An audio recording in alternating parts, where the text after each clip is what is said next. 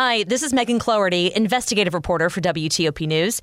If you like top news from WTOP, we think you'll love our new podcast called the DMV Download, where we take a more in-depth look at the biggest local stories of the day happening in our area. We hope you check it out.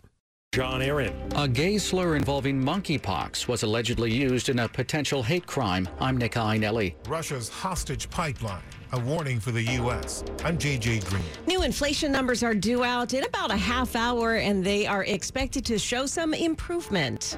This is CBS News on the Hour, presented by Liberty Mutual Insurance. I'm Deborah Rodriguez in New York. Trump supporters are speaking out after FBI agents searched the former president's estate in Florida this week in their hunt for classified documents. South Carolina Senator Lindsey Graham. This seems to be unnerving, dangerous, ill-advised. I think we need some answers. Correspondent Major Garrett is in Palm Beach. The Trump attorney present at the time tells us the FBI search targeted three rooms at Mar-a-Lago, the president's bedroom, his office, and a storage room. The FBI agents were terse but professional, the attorney told us. Today, Mr. Trump will be deposed by the New York Attorney General's office in a civil fraud investigation. A Trump-backed candidate has beaten a Pence-backed Republican in Wisconsin. Bruce Marcus reports from Eagle River. Businessman Tim Michaels defeated former Lieutenant Governor Rebecca Clayfish in the Republican gubernatorial primary. Michaels' campaign got a boost from Donald Trump's endorsement, but the nominee attributes the victory to his overall message. We are focused on beating Tony Evers, and that's what people want. They want an outsider, they want a businessman, they want a non-politician in office. One of 10 House Republicans who voted to impeach Mr. Trump has lost her race in Washington state. Police in New Mexico have arrested a suspect in the murders of four Muslim men. They say he's a member of the same community. Correspondent Omar Villafranca is in Albuquerque. Investigators say they found evidence that suggests the suspect may have known the victims and the attacks might have been motivated by an interpersonal conflict. Two Muslim men are suing Alaska Airlines for discrimination after they were kicked off a flight when a passenger complained they were speaking and texting in Arabic. One explains. Make me feel like I was not equal to the other people. I don't want this to happen again. A woman in Nebraska has been charged with helping her daughter end her 24-week pregnancy. Here's CBS's Stacy Lynn. Facebook handed chat messages between a mother and daughter over to Nebraska police after they were served with a warrant. In those messages, 41-year-old Jessica Burgess discussed with her then 17-year-old daughter Celeste how she would get her abortion pills and then help her bury the fetus. Abortions are banned in Nebraska after 20 weeks. July's consumer price index is out in half an hour, and economists expect it'll show inflation's finally peaked. CBS's Jill Schlesinger. Of particular interest to most economists will not be that headline rate, but the core rate, which strips out food and energy. That rate actually could rise in this report. S&P futures up 11. This is CBS News. Liberty Mutual customizes your car and home insurance, so you only pay for what you need. Visit libertymutual.com to learn more. 8:03 on your Wednesday morning. It's the 10th of August. We're expecting clouds to move in, our temperatures to rise into the 90s, and afternoon showers. Good morning, I'm Joan Jones. And I'm Bruce Allen. Here are the top local stories we're following for you this hour. Back to school today for roughly 70,000 students in our area. Classes begin today for students in Culpeper, Fauquier, Rappahannock, and Spotsylvania counties, along with Manassas City.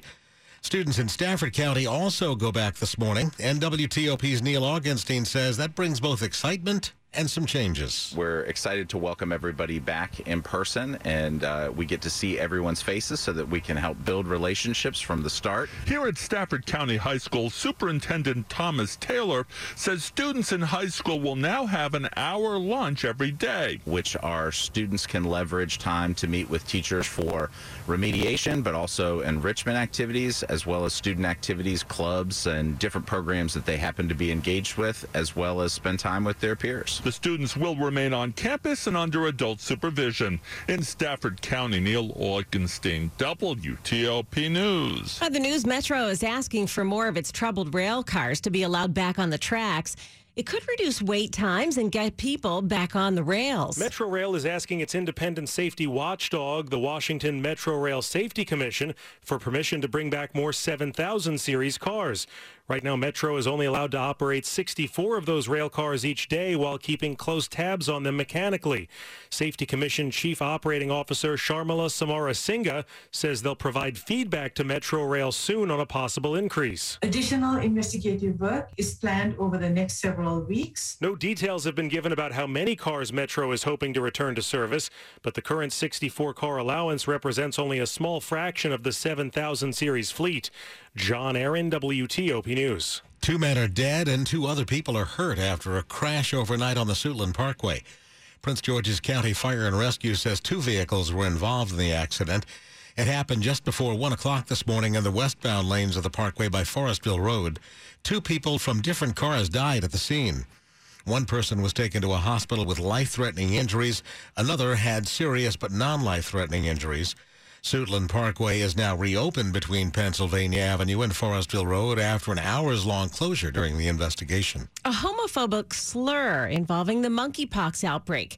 2 gay men say they were attacked in Northwest D.C., and police are investigating it as a potential hate crime. The men were walking in the Shaw neighborhood on Sunday when they say they were verbally harassed as they passed a group of teenagers. They say one of the teens called the couple monkeypox, followed by a homophobic slur, and that's when D.C. police say it turned physically violent, and both men were punched. One of the victims tells NBC4. I started noticing that I'm covered in blood. I didn't realize how bad my lip was until other people saw it. He says he needed stitches. In a statement, D.C. Mayor Muriel Bowser says she's deeply disturbed and she urges everyone to call out hateful or ignorant behavior whenever they see it. Nick Einelli, WTOP News. Election 2022 on WTOP. Today, the Frederick County Board of Elections in Maryland will begin rescanning ballots in last month's primary election. It comes after election officials decertified results after discovering a discrepancy between the total number of votes and the mail-in and provisional ballots due to human error. The discovery came as election officials were preparing for a recount in the primary race for a county council seat that was decided by just 3 votes. Ballot rescanning is scheduled to begin at 8:30 this morning at the Frederick County Board of Elections office, and the public is welcome to watch. Up ahead on WTOP, we'll take a look at which government is looking to crack down on cannabis shop owners. It's 8:07. In the wee hours of the night, when everyone else is fast asleep, you're the one on third shift, burning the midnight oil. When a part fails and everything comes to a grinding halt, regardless of what the clock on the wall says, you leap into action. Grainger is with you and all the ones who get it done. With 24/7 customer support by phone or click to chat. Call, click Grainger.com, or just stop by. Grainger, for the ones who get it done. Public and private sector organizations are challenged by today's cyber threat environment. Government-wide agencies are renewing efforts to improve